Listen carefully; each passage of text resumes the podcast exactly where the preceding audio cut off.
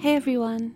Before we open today's file, please make sure to follow us on Instagram at d.s.radio, where you can find all the images that go along with today's case. You can drop us an email at contact.dsradio at gmail.com. You can find all of our socials in the Linktree bio on our Instagram profile, including links to merch.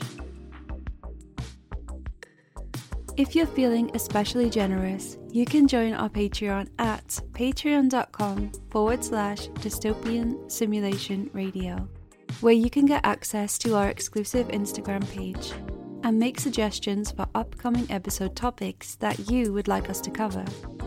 Speaking of Patreon, thanks to our Patreons Riff Cult, Cropley Crab, Cash Broadus, Raspberry Jr., Jason R. Nelson, Creepy Paper, Jamie Sook, Michael Laughlin, Lindsay Keller, Mike Wright, Greer Weaver, Kelsey Carruthers, Linz Gibbon, Drake Holvig, Only Child, Michael M, Wesley Akers, Riaz K, Emily Medeiros, Pip, Heather Wynne, Graves, Devon Sweatshirt, The Ordained Sinister Minister, and Philip Hoffman.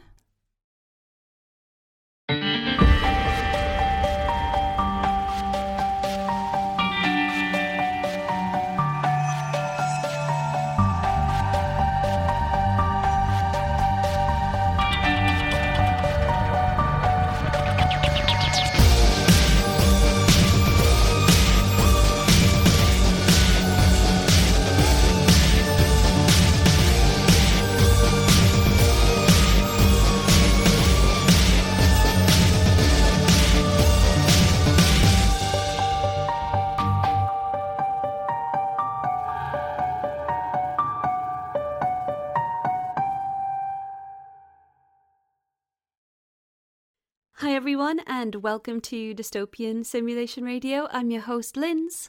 And my name's Chris. How's it going, Linz? Yeah, other than a major migraine, it's going pretty good. Had a good Halloween, an old nostalgic Halloween. Um, Yes. You sound a bit rough still. I am better. I, I'm I'm largely Mhm. better, but there's a there's diseases ravaging my house at the moment that I am I'm.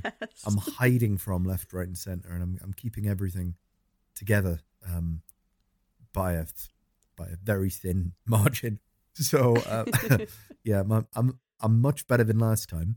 Um, so if you tuned in for the first time on the vampire episode, I don't normally sound like Emperor Palpatine's love child. Usually, do it. but yeah, so that turned out to be strep throat. It did. It did turn out to be. I was like, oh, I'm feeling a bit unwell, and then it was like the next day. It was like I'm not feeling well at all, and it was like, right, I've got to have to. I have to go to the doctor, and he was like, um, well, it could be, you know, it could be one of these viral things going around. You know, it could be strep. Let's have a quick look. Just say ah, and it was like. Then he was just like, I could see the look on his face. He's like, holy shit, and he was like, that's a bad case of strep. you did sound terrible, to be fair. And you did also message me from the waiting room about a song that was playing. Oh yeah, it's um. so I, I walk in, and the first couple of notes of uh, Guns N' Roses' "Welcome to the Jungle" uh, started up on the radio in the doctor's waiting room, which you know, fair enough, is fine. Except it starts off with the line, "Welcome to the jungle, you're gonna die." And I was just looking around at like all the like eighty plus year olds looking like really uncomfortable. Having flashbacks from Woodstock. It's just a song, don't worry. and then, after you got over the strep throat, your wife got COVID. Yes, yes, she had. So she's got COVID. Um, so it's great. Currently, I'm testing negative. So fingers crossed. There's just one person down, but I'm currently, uh, I'm currently a one man band looking after my son and patient zero. So uh, let's see what happens. Hopefully, next time you speak to me, it'll just be like, yeah, everything's fine. There is no no disease ravaging my neighborhood. No, next time you're going to be like a literal zombie. All right, Chris. So before we get on with today's episode, is there anything you want to add to the intro here? Yeah. So just before we jump in, just to say to everybody, uh, thank you very much for your continued listenership. Um, we've had quite a few new people have joined us. Linz, you were recently on the Gen Y podcast. Woo! Yes, Generation Y podcast's Halloween episode. I didn't listen to it because I was too scared that I sounded silly, but other people listened to it and I got some nice feedback. So hopefully it was all right. And hello to anybody who's come over from there. Welcome to the dystopian simulation. Yes, we really appreciate all of you. And just on that note, um, a couple of things. So, the best place to keep up with us um, is our Instagram, which is at d.s.radio. That's where we'll post all the pictures that go along with all of our episodes. You can also go to the link tree, which is in the bio of our Instagram bio, and you can find all of our, our associated links there. Two which I'd like to highlight today. The first of which is Spotify. So I know quite a lot of you listen through Apple Music. I tend to when I listen to podcasts as well. But other places where maybe I can't use Apple Podcasts, I'll, I'll often use Spotify. And uh, the reason why I'm I'm talking about that is because I had a, a spare few minutes the other day, which was uh, an extreme rarity, and I decided to put together some playlists of DS Radio episodes by theme. So, to help with some of the uh, newer listeners who might be joining us now, we've been doing this podcast for going upon two years. We've actually just gone over two years because I remember the our anniversary was inadvertently September the 11th. Um, oh. Which is why we don't celebrate it. Oh. But yes, this is actually our 61st episode. So we are on the downward track towards 100 episodes of our nonsense. So if you uh, if you enjoy things, if you want to to go in by theme, you know we've got like uh, I set it up with a few different ones. There's ghosts and witches, there's conspiracies, unbelievable stories, true crime, pro wrestling, aliens, what the fuck, and cryptids as well. So that'll help anybody new to to dive into it if you happen to be using Spotify. And the other thing that I would uh, just like to highlight really quickly is our Patreon page, which is patreon.com forward slash dystopian simulation radio. We always mean to update the intro, and we will. We're, we're, gonna we're gonna do some more things, but I just want to give all of our Patreon subscribers a really quick shout out. Thank you so much for all of your continued support. You know, we love each and every one of you for listening. But if you're a Patreon supporter, then we just can't thank you enough. So thanks to Philip Hoffman, Pip, Emily Odiros, Riaz K, Wesley Akers, Michael M, Drake Halvig, Lings Gibson, Kelsey Carruthers, Greer Reaver, Mike Wright, Lindsay Keller, Michael Laughlin, Jamie Suck, and Creepy Paper, which probably isn't your real name. I hope it is legally. So, thank you very much, everybody, for supporting us. If you'd like to join in, then you can join uh, us and support us over on the Patreon. Subscribe to us on anything, but just thank you for listening. Thank you, everybody. All right, Chris. Yes. Almondsbury. Yes. What do you know of Almondsbury, Chris? Well, well, that's the almond district, right? that's where that's that's that's where they've got them almond farms. well, let me help you out, Chris. Almondsbury is quite a large village in South Gloucestershire in England, and Oh. in the 1800s, it was briefly the home of a strange and mysterious woman who washed up upon its shores. Oh. hmm We've got an episode that isn't about ghosts, aliens, or the FBI. But it is giving me big Somerton man vibes right now. oh no, don't you worry. She she lives. it's not a, a classic Lynn's body on a beach episode. I am going to worry if she's still living because this is the 1800s. It's terrifying. This young woman was estimated to be in her mid 20s and she spoke not a word of English. On a spring night in 1817, she wandered into the cottage of a local cobbler and lay down on the couch.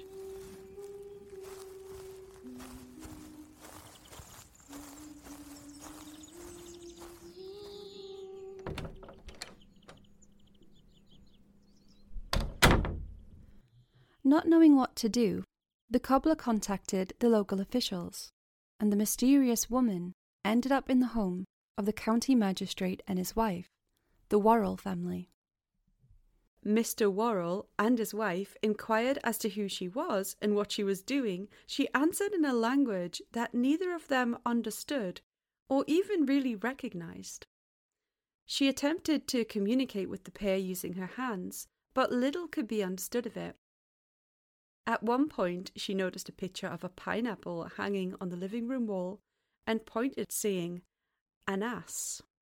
She was clad in a long black gown with a red shawl tied across her in a sash. At the time, the style in which she wore her clothes were described as Asiatic. Not knowing what else to do, Mrs. Worrall offered the mysterious young woman a cup of tea, which she accepted and prayed over before drinking. She would say the words Allah Ta'ala before eating and drinking from then on. Uh, okay. When shown to the bed, she didn't seem to understand its purpose and instead chose to sleep on the floor. She was described as pretty, with dark hair and eyes, and was small in stature at around five foot two. The young woman had no identifying possessions on her. In fact, she didn't seem to have anything with her other than the clothes on her back. Shall we take a look at this mysterious woman, Chris? Yes, let's. But before we do, can we investigate a little bit about what we know so far? So, Of course, yeah. Almondsbury, which which side of, of England is it? It's in it's near Bristol. Right. So uh, the Irish Sea on that side of it. Okay. So conceivably, she could have come across the Atlantic Ocean and snuck in around Ireland on there. Interesting.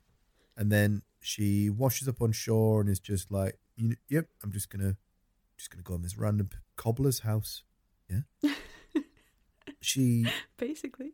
she said the word anas, pointing at a pineapple. Yes. Um, Mhm. Now I am trying to think back to what I know about language, um, and in French it's lana lananas lananas. Ananas is kind of like what most other countries call pineapples. Mm. I don't know why we call them pineapples, but um, apples that grow on pine trees. Now drink your tea.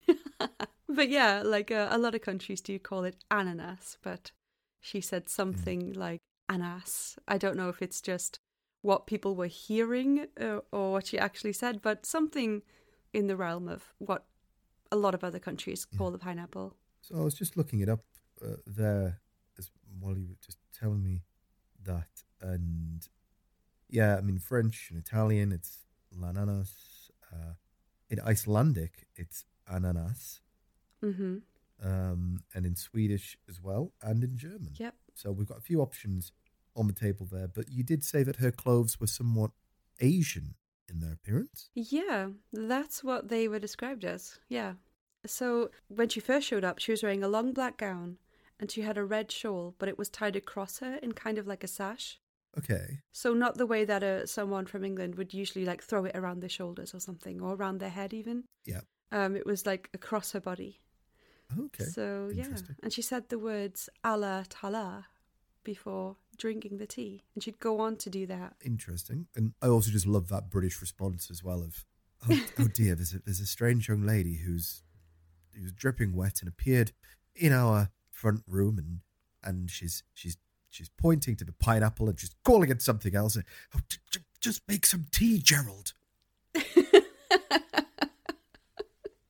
That's what I was thinking too. It's so funny. Okay, so now you've uh, you've sent across this uh, this picture, or should I say portrait? Really, it is a uh, a drawing of this young lady. Yes. and uh, well, she seems to be dressed in somewhat British clothing from the neck downwards.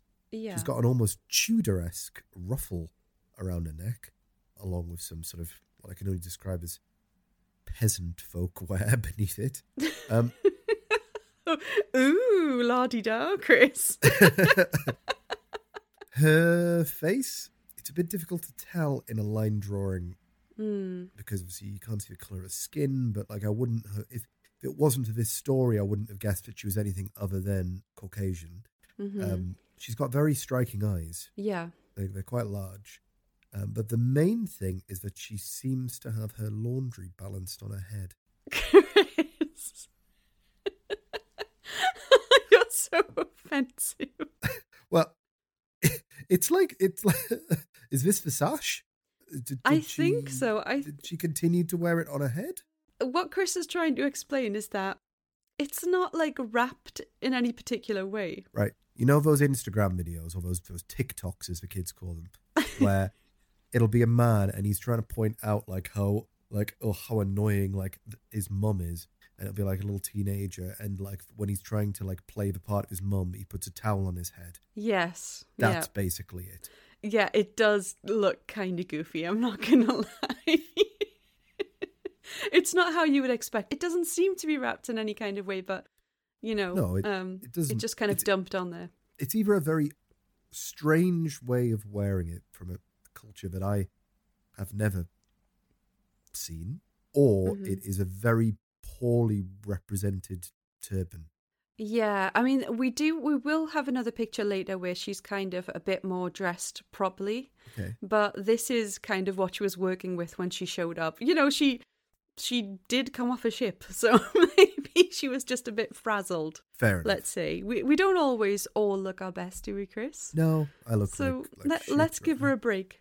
the Worralls tried to speak to this young woman using the basic several languages that they could speak amongst themselves in their household. So they tried French, nope. Spanish, nope. Greek, no. The woman didn't respond back to any of them.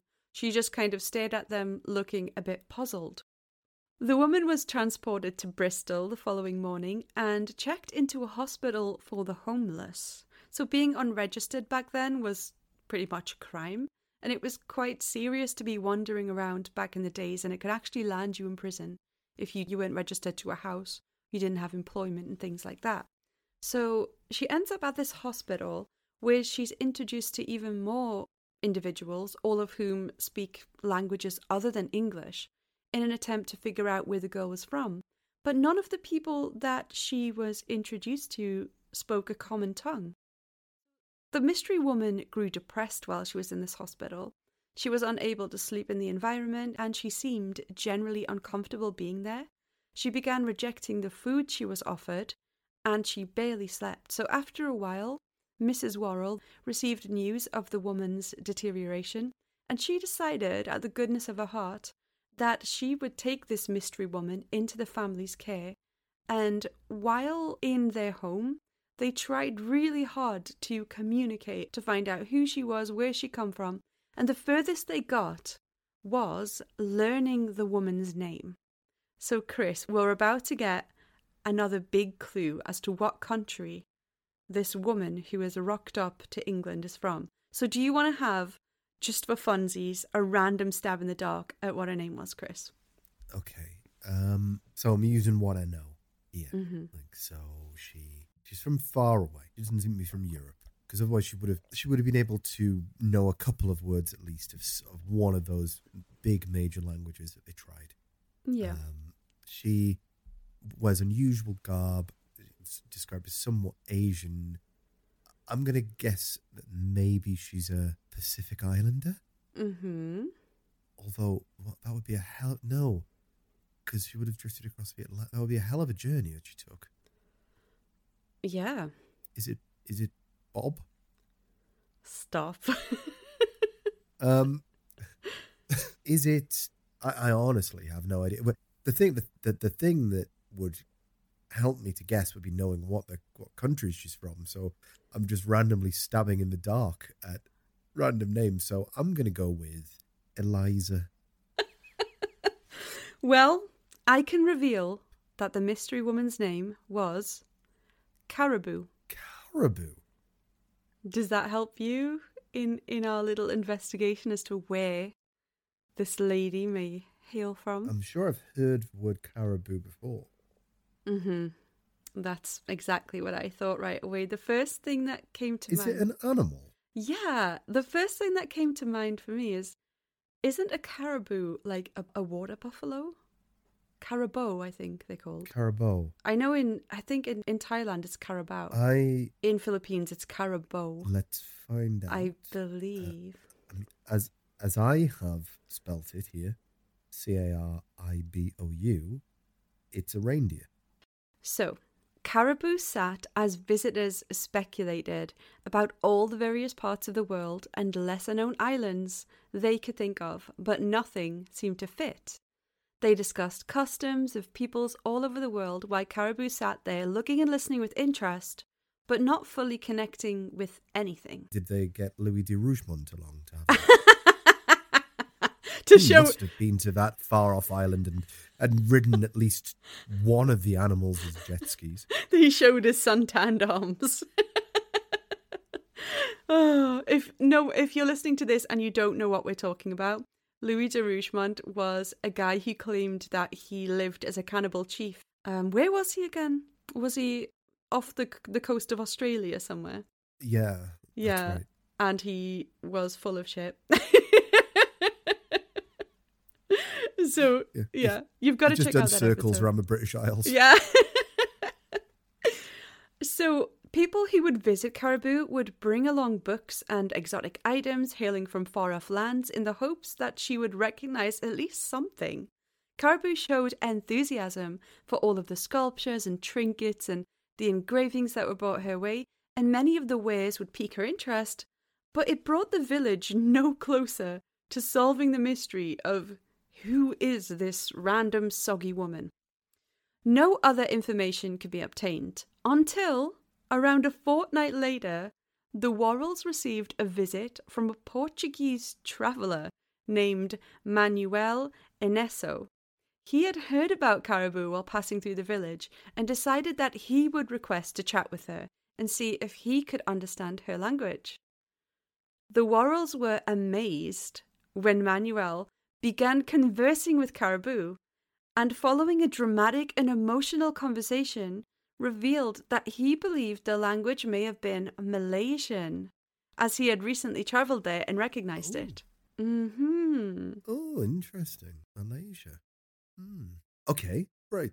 So again, if she's in Malaysia, though, using my limited knowledge of 1800 seafaring navigation, um, I don't think there were many boats that would be going that far. Oh, they did. So she would have been on quite a hell of a journey. oh, it is a journey, but yeah. No, I'm just thinking because she's either gone the long way around, if you will, or she's gone across, like as in under under Asia, uh, under Europe, and then up into England, or she's gone over and across the Americas and then across the Atlantic, tucked in under Ireland and come in. But I don't think the Panama Canal was open then. We will get some more answers because this lengthy chat did provide the Worralls with a lot more information about Caraboo's background. But before we do, I have another picture here for you, Chris. All right.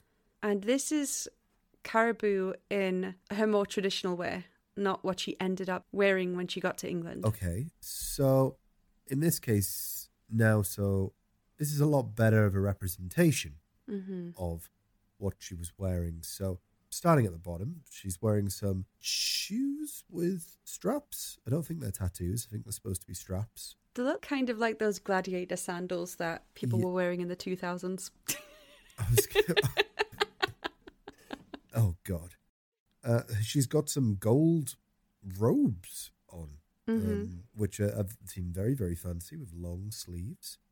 Uh, she has got a necklace around her neck. She seems to be clutching at her left breast.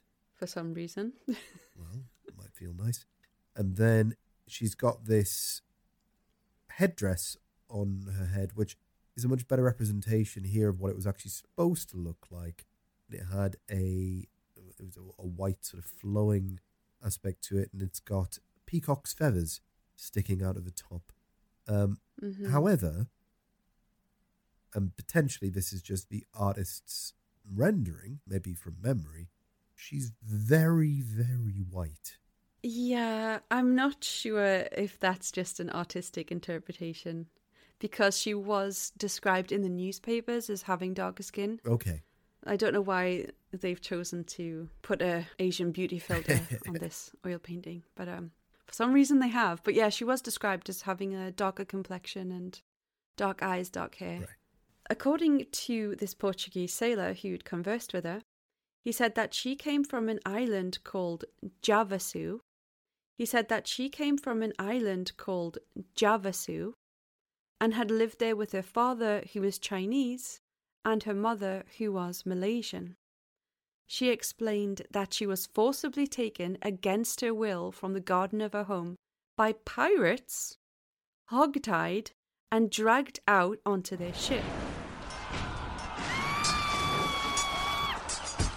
She fought so hard against them at the start that she actually killed one of the pirates.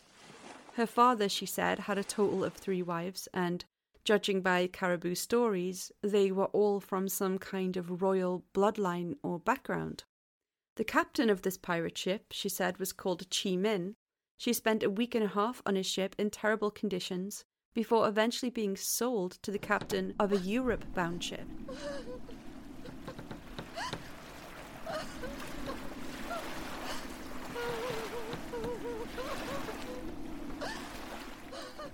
She ended up throwing herself overboard, ending up in Bristol, traded her traditional clothes with a local woman, and with nowhere to call home in this strange new land, lived in the rural countryside for a month and a half.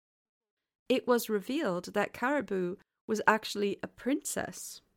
So, did you expect any of that, Chris? Uh, no, uh, I didn't. So she is a princess of this small island as part of Malaysia. She is abducted. Her father is too busy with his three wives to notice. and then she kills a pirate. She is Mm. traded, ends up on a Europe bound ship, and then at exactly the right moment throws herself overboard and ends up in Almondsville. Almondsbury. Almondsbury. Sorry, Almondsville's just to the right of Almondsbury. It is the almond district.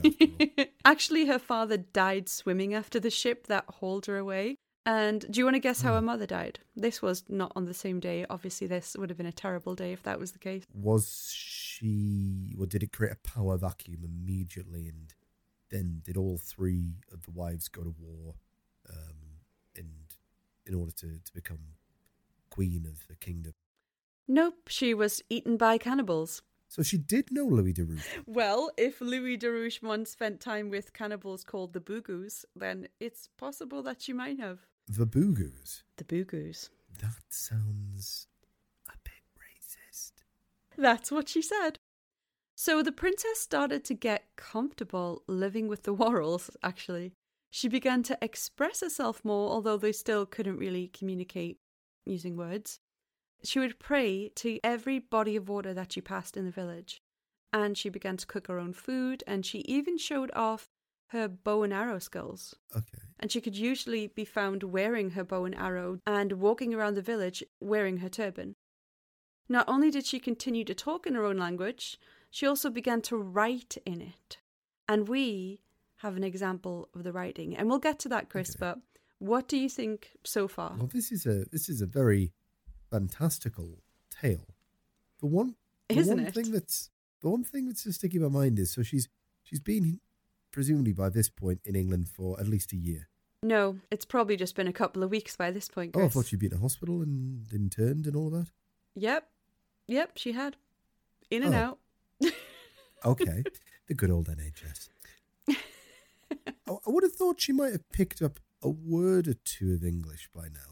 Yeah, but she's not going to start speaking in sentences after a couple of weeks. No, no, of course not. But she might have learned, you know, pineapple maybe or hello. Yeah, like when you go to a different country and you you do pick up you, you know hello, goodbye, thank you, and maybe some items that you're gonna use often Yeah. or some foods. But yeah, she just um continued speaking in her language. You see, I saw this this documentary once, um, and it was Mhm. called uh, Pocahontas, and I I distinctly remember Pocahontas learning English very quickly and singing about colors of the wind. Yeah, and not only English, I think she also spoke raccoon. She did. Okay, an example of the writing. I don't know how good you are with uh, different written languages. I mean, some are easy to Japanese, Chinese, Korean. It's easy to see the difference between them. Thai, Burmese, you know. I've been around the block a few times. I'm I'm fairly good with this stuff. Uh, Yeah, we we've we've frequented that part of the world, so we probably be all right at recognizing that. But remember, this is like Malaysia, eighteen hundreds. Yeah. So I have never, as of yet, been to Malaysia. Um, I may actually Okay. have an opportunity to go there um, coming up in yes, a while, I think. Uh, but anyway, but I do not know that much about the writing system, especially Well- that of the 1800s. nowadays they use the alphabet actually Okay. because of because the old Dutch came in. But previous to that, I think it was well, they did have their own script back in the days, but because you know they've been colonized, you've you've got the introduction of Islam and stuff. It's changed so much over the centuries, but this is what Caraboo is wrote in the 1800s. So let's take a look at it. Okay. So you can imagine this village of Almondsbury is like what on earth? Like they know what Chinese looks like, you know, they they're familiar with the big hitters of Asia. But when they see this, they're just like, okay. Yeah. Um, So what do you make of this? How would you describe it to the listeners? it's very muddled up from my interpretation of it. Mm-hmm. Knowing some Asian languages, specifically Japanese, I can recognize some things in there as, as kanji or potentially Chinese characters. Maybe not Japanese. Obviously, they, they share the same alphabet, but it's pronounced uh, differently when hmm it comes to kanji. But then there's also things in there that look like it could potentially be inspired by Arabic. Yeah. And then there's also things that just appear to be squiggles on the page randomly. the squiggles look a bit um like Thai Was or she testing a pen?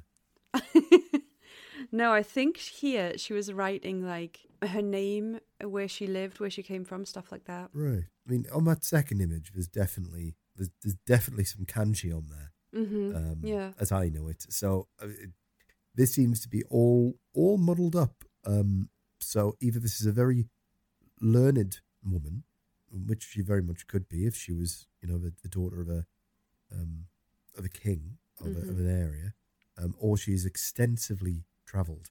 However, why she would mix up all of these writing systems, I'm not sure. Um, but that also, it could be a coincidence. I mean, the, the kanji patterns that I can see in there are rather basic. They're sort of like your, your elementary kanji. So maybe it's just coincidental that those things are in there, and this is the actual language. Yeah, that's kind of the first thought that I had when I looked at it. It looks like the Pokemon language in the new in the new Pokemon games, or it looks a bit like um, when Missing people when people get abducted by aliens and they come back with little pieces of paper Oh, with like yes. alien text on it. But yeah, it it looks like a, a bunch of different scripts all mixed up. But this is what she wrote in. I mean, we know that she's from Javasu. We know that she's from somewhere near Malaysia. How are you feeling so far, Chris? Do you think we need a professional opinion? I would like to hear a professional opinion. Um, I, I'm, I don't want to cause doubt on On this, young podcast? lady. No, no, never at all. Um, but this language stuff is not adding up. So yes, I would like to hear the opinion of someone who knows more about this than I do. All right, so a doctor named Dr. Wilkinson met with Princess Caraboo, and after addressing her and talking with her for a while, he revealed that, in his professional opinion, she was who she said she was. He also confirmed that he was able to identify the written language he used as legit, at least when compared to an encyclopedia of language that he had studied. He also did a physical examination where he found what he described as the methods of a quote, Oriental surgeon in the form of strange circular markings on the back of Caraboo's head. Right. Okay, a lot to unpack there. So, Yeah. um, and this doctor corresponded with newspapers who were like writing about the story. He would he sent in a big letter with basically his conclusions. So he was public about it as well. Ugh. Well, I mean, firstly, it sounds a bit funny when he's like, "Oh yeah, this is definitely a language according to the just this this random book that I've I've, I've got over here." But I don't suppose think it was time- random, but it does sound like he just had like a Britannica CD-ROM. Yeah. Which you know, uh, you have to think that at the time, you know, information was quite limited, so it makes a lot more sense. But the yeah. Bless you. yeah, so these circular quote unquote oriental surgeon marks, um, what? Like, Yeah. so I think he was trying to say that like these marks came from some technique that was performed for medical reasons in Asia. That's what I got from it from the papers. But he just called it um, the work of an oriental surgeon. so I suppose anything's possible, but what? Were they just going around with like cookie cutters and just like making circular marks on the back of people's necks? Well, the 1800s was a weird time. I mean, they did like trepanning and stuff where they drill into your skull if you had a headache. So it's not out of the realm of possibility Mm. that they were just sewing little. I don't know. I, I have no clue. You know as much as me. Well, I'm sure we'll get to the bottom of this, but I mean, I can't even think of what that would be in Western medicine. Why you'd have yeah. circle I mean, and a scar, yeah, a Hmm. you know, a straight line of a scar, Exactly. but a circle. Was she, was she an alien?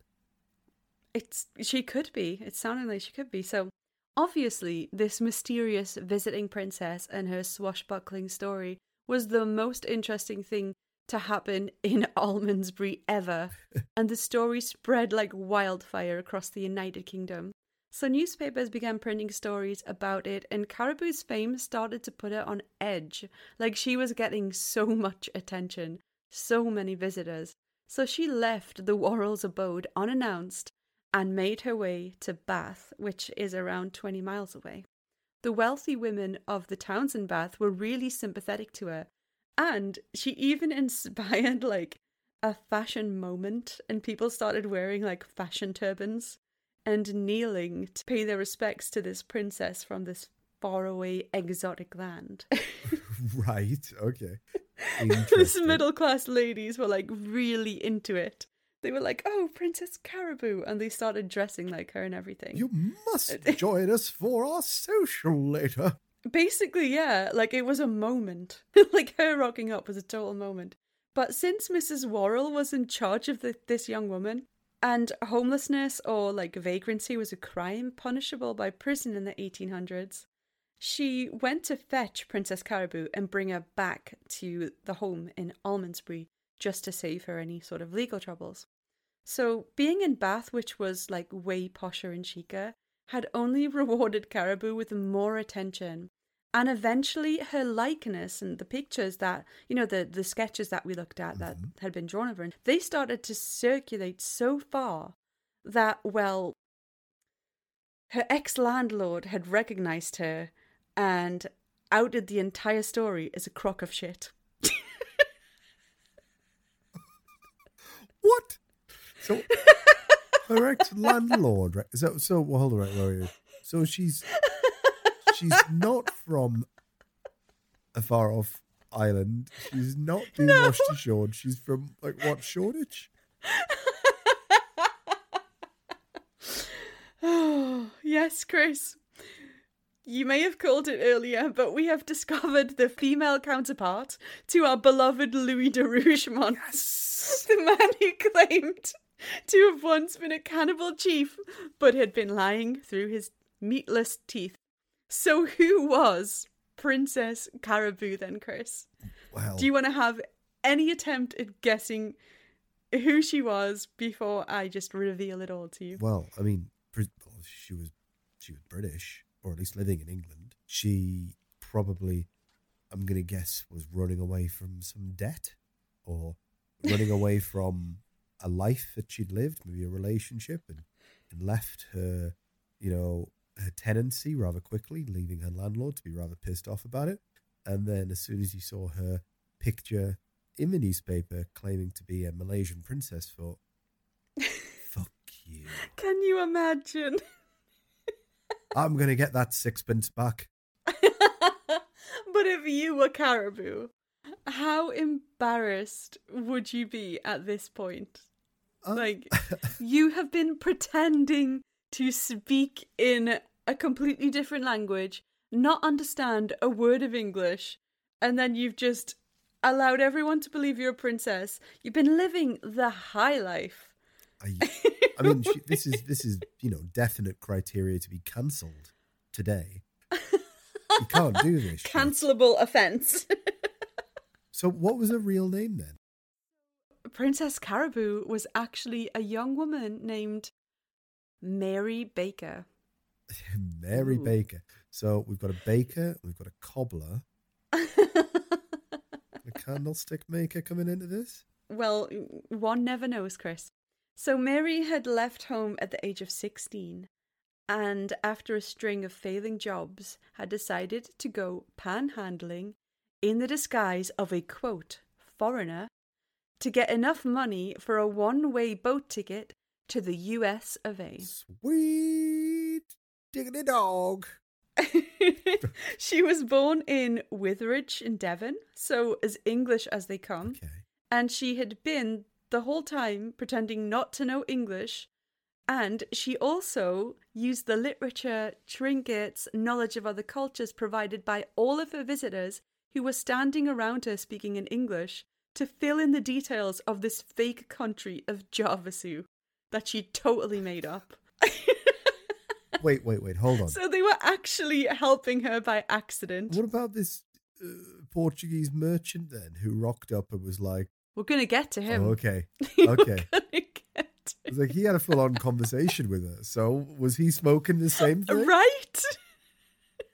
he had a full on dramatic conversation about her life in a fucking made up language.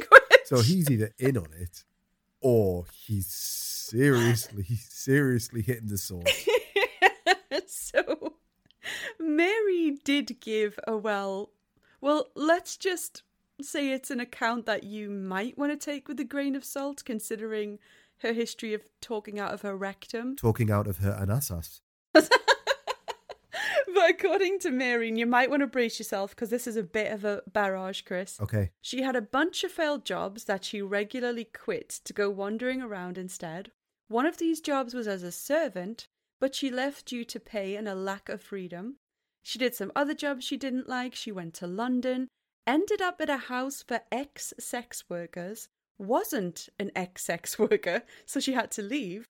She fell in love with a French bloke, fell pregnant, gave birth to a boy, put the child up for adoption, claimed he died some months later, joined a group of travellers, hung out with them for a little stint, Mulan style cut off her hair to pass as a man, and became a highway robber's apprentice or something before deciding she wanted to go to America by ship, pretending to be a foreigner after seeing some French ladies getting special attention near the dock on the quayside, and finally doing the whole Princess Caraboo shtick. So this sounds as tall a tale as the Princess Caraboo stuff. Um, I mean, I was with it until she was like, "Yeah, I was a highwayman's apprentice." Uh, Right. Like, so I think basically, I think some elements of it are true and some are fabricated. So she was a servant and she did have a lot of random jobs. She didn't like to stay in them. I think she did meet a French guy, fell in love with him, maybe, you know, had a kid. And as for the highwayman and the the joining the group of travelers and uh, I don't know, but she definitely did start panhandling as a French lady. oh, I can believe that. Yeah, but the problem was, Chris, she couldn't speak French, could she? In fact, she couldn't really speak any other language that fluently, so she had to make up the country of Javasu. So I want I, when she was trying to be French. I, I want to hear this. So, the precursor for the Caraboo Act was to imitate the French ladies at the dock. And it actually worked on at least one occasion because some bloke took her to a local inn, spoiled her with meat and alcohol, which she gorged herself on, by the way. And when she was Caraboo, she was like vegetarian. She had like this Hindu diet. And she made like curries and she'd always reject meat and throw it out of dishes and stuff like that. And she'd reject alcohol too. She was like really um she was really good at acting like Caraboo, like she'd act really dignified. She'd she did not like the attention of men. She was just she really played that princess role to a T. Okay. So this guy that believed she was French and took her to a local inn would later come out and he said that he spoiled her with meat and alcohol, which she gorged herself on. And then when he later read about Princess Caraboo in the newspapers, he worked out that it was the same faux French lady that he had wined and dined pre princess and exposed her, saying that although she may have been acting shy of male company, opposed to alcohol, and consuming only a meat free diet, that she was certainly. She wasn't that night. She had meat all night. yeah, basically, that's what he said. He was like, that was certainly not the case on the night that we met. Was it followed up by lads, lads, lads by any chance? but you've got to love the grind, though, because she's just like, oh, these French ladies are getting loads of attention. I'll just do that. I mean, I'll just dress a bit weird and speak in some made up language with an accent. But obviously, a lot more people speak French than they do Java Yeah. So she couldn't really keep that up for too long. I wonder how it like evolved. Do you think she was like, "Oh, I'm French," and then someone spoke French, and she was like, "Um, actually, I I'm am from a different part of France. exactly."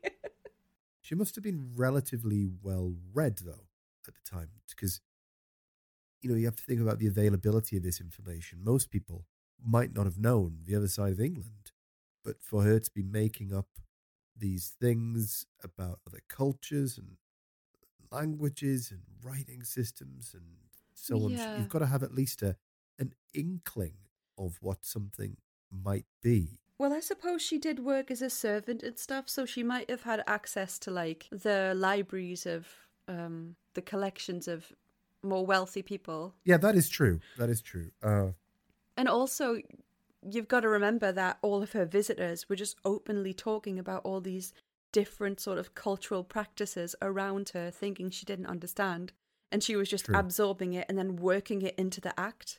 It's actually really impressive. if she truly is a Malaysian princess, she'll know the word. No, I don't know where I'm going with this. Sorry. You know what? There is a movie about it. It's based on the true story, but they've added stuff. So it's a bit of a comedy. It was done in the 90s. And in the scene where she's first brought into this house, which is a way richer household than is described in these newspapers than the actual story, but there's a servant and he's, I think he's Greek or something. And when he's serving Caraboo, he thinks that she's faking it. And he's kind of like got an inkling that she's just like making it all up. So when he puts soup down for her, he's like, By the way, I pissed in your soup and I spat in your soup to make sure that she'll eat it and not like show disgust on her face. And she clearly does understand what he's saying, but she has to like keep a straight face. It's actually a really funny movie. Wow, who stars in it? Oh gosh, I can't remember. You might have to do a speedy Google. Phoebe Cates. Oh, I've no idea who that is. Yeah, I didn't um, recognize her either, but it was. Oh, she was in Gremlins. The reason Mary was doing all of this was basically just to raise funds to go to the US. And she thought that doing it in the guise of a poor foreigner, a vagrant through no fault of her own, would award her more pity and pennies than a work shy Englishwoman who longed for an adventure in the New World. So, Chris, the sailor, the Portuguese sailor, who worked out somehow that Caraboo was Malaysian, and they had that big ah. conversation about her life, about how she got to the UK. Well, Mary later admitted that the pair had literally just been speaking absolute gibberish together the entire time. And there's no other explanation about why this guy just pretended that he knew everything she was saying. Why did he do that? Apparently, like, they, they it wasn't like confirmed that they knew each other or anything. Well, I was just thinking, what a coincidence. I was thinking that she paid him off or, or something. I know, me too, but- just like, uh, yeah, just, just, I was just speaking to her and she just, yeah, she's, she's Malaysian. You've got to admit, it does sound like one of those drunks that just like show up and start rattling off stories. And he's like, "Oh yeah, she said that um Chinese pirates came and took it. Do you think that he made the story up and she was just like, God, this is great. I'm just going to go with that.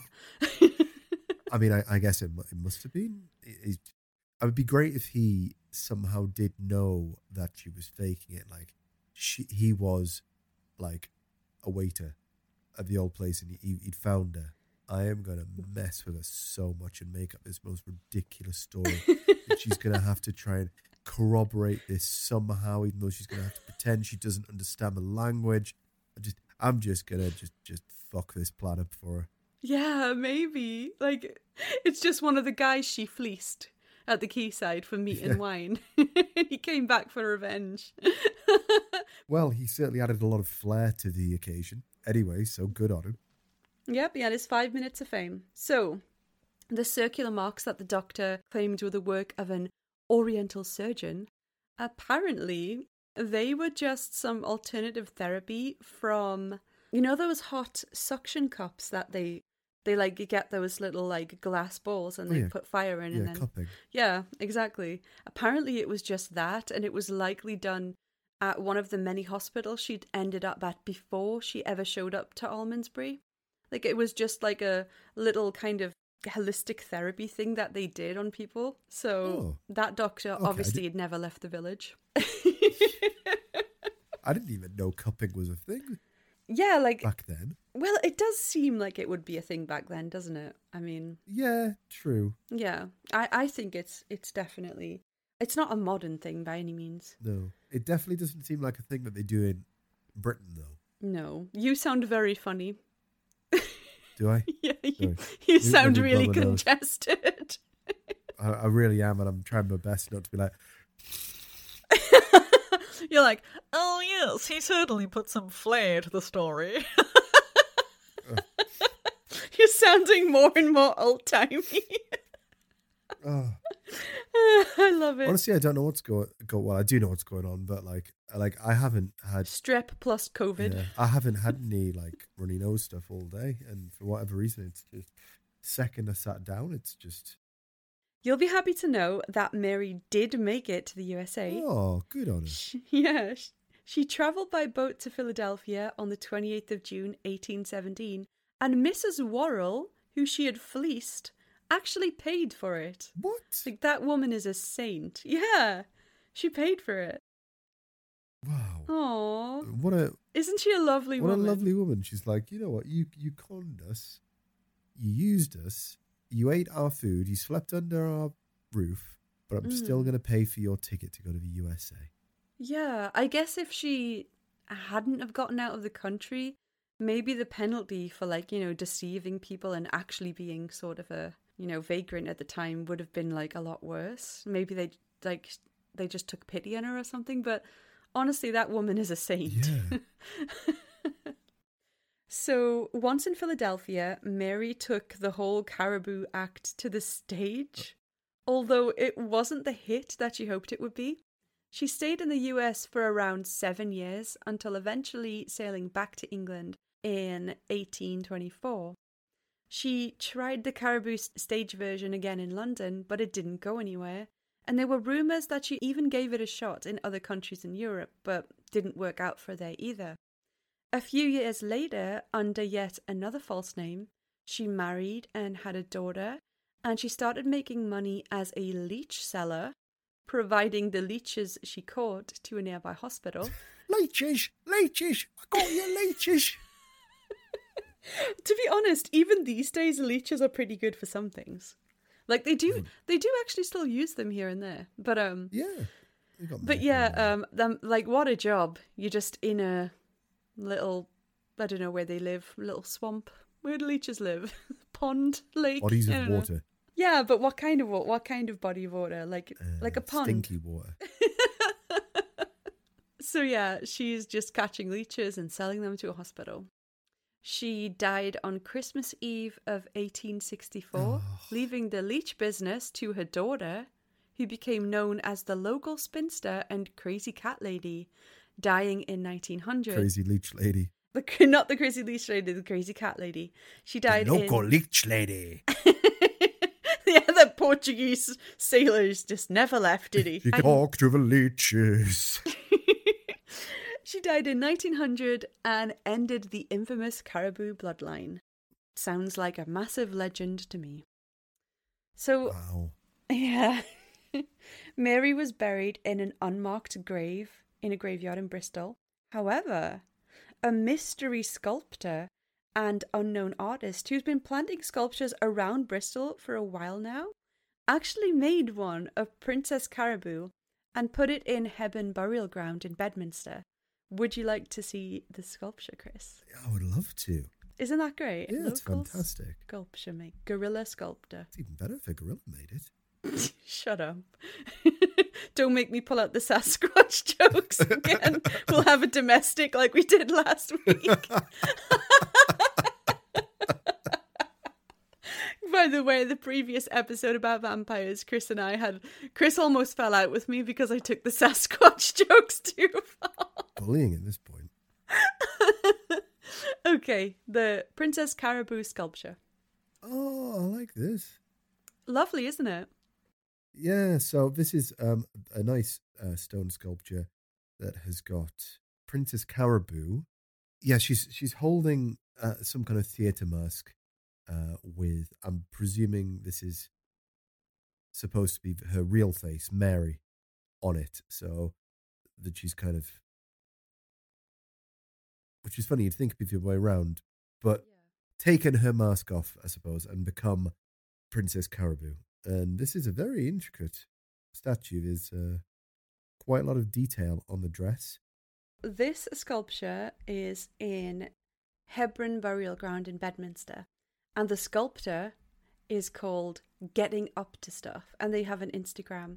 If anyone wants to check out their other work, I don't think anyone knows who they are. They're like anonymous, but their work is great, and I really love that sculpture. So, Chris, this was the story of Princess Caraboo, who led a regal life in England for around 10 weeks in the 1800s. That already puts it in perspective that it only lasted 10 weeks, but what what a 10 weeks it was. what a 10 weeks. God, it's the kind of stuff you couldn't even get away with today, though. I mean, probably quite rightly. no. But like, you know, now that we've got the internet, you could you could find this stuff out in a second. Yeah. And also, there's, I just don't think there's that many ships that people would fall overboard and without an incident being reported and everything else. It, yeah, it's just madness that this was actually believed. Like, people in Bath were like kneeling to her and wearing turbans. That's so embarrassing. And these were all the women that she'd seen from afar. yeah. She know she'd she'd ladled their soup before. Yep, exactly. And now they were curtailing. They were bowing to her feet. I kind of love Mary for this, actually. I feel like she tricked them all and they just totally fell for it. And then they will, yeah, like you said, they're just bowing to her for 10 weeks. And I mean, what a great story, though. I mean, she would have got away with it all if it wasn't for that meddling landlord. I had that in my script. At the time, I was like, But "Ah," I but here we are connecting on a deeper level as usual, Chris. Oh, there's no there's no good a joke as an obvious joke, is there? No, I thought it was too obvious, but you know, we can always rely on Chris to not let them go. but it's true though, like, if the landlord and the guy who bought her the wine and meat didn't see that newspaper, how much longer could that have gone on? Yeah. Like, would she have just started pretending to learn English? I mean, what was her end goal, really? I mean, did she? I mean, I was supposed to get to America, but like, where was she? Where was she going to get money from? Was she hoping that? I mean, she was rebuffing male attention, but was she going to meet a, a wealthy businessman and con him out of all of his money? I'm not really sure because I don't think she'd actually like made that much from it. Like obviously in the end she got the ticket to the US and things. So purely out of the kindness of somebody's heart. Then. I know. But if she had have just asked as herself, she would never have got any kind of funding. No. So she was right in a way that she had to act like to actually be helped. She had to act like, you know, lost royalty. So she would get an ounce of respect. Ugh. And that's like really sad because otherwise as herself she would just be imprisoned. Yeah. I mean, she had to do something desperate, but this is the crazier side of desperate. This is the the Looney Tunes side of desperate. I would call it. It's amazing. I I just like to believe that it was a string of like she just wanted some wine and meat, and then suddenly she thought, "Oh, I'll sleep a night in this cobbler's home," and then they started talking to her, and she didn't want to be sent to like the poorhouses, I mean, so she just started speaking a random language, and then it just kind of snowballed. that's pretty ballsy in itself. Just like I'm just going to Mhm. pick this house. I'm just going to walk in.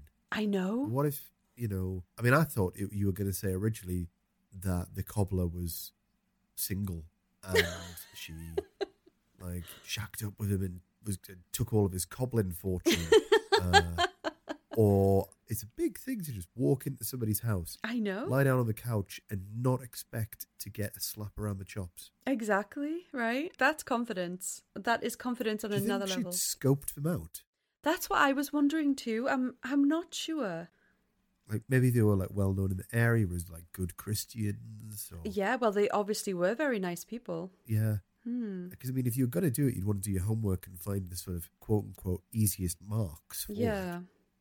Yeah, I guess she too might have felt bad because she did try and run away from them, but they they tracked her down, brought her back, and she was probably like, "Oh God." Uh, yeah, yeah, definitely. um, but hey, I mean, what a story though. So Chris, that was the story Yes. of Princess Caraboo. Wow. Well, thank you very much for telling me this this tall tale.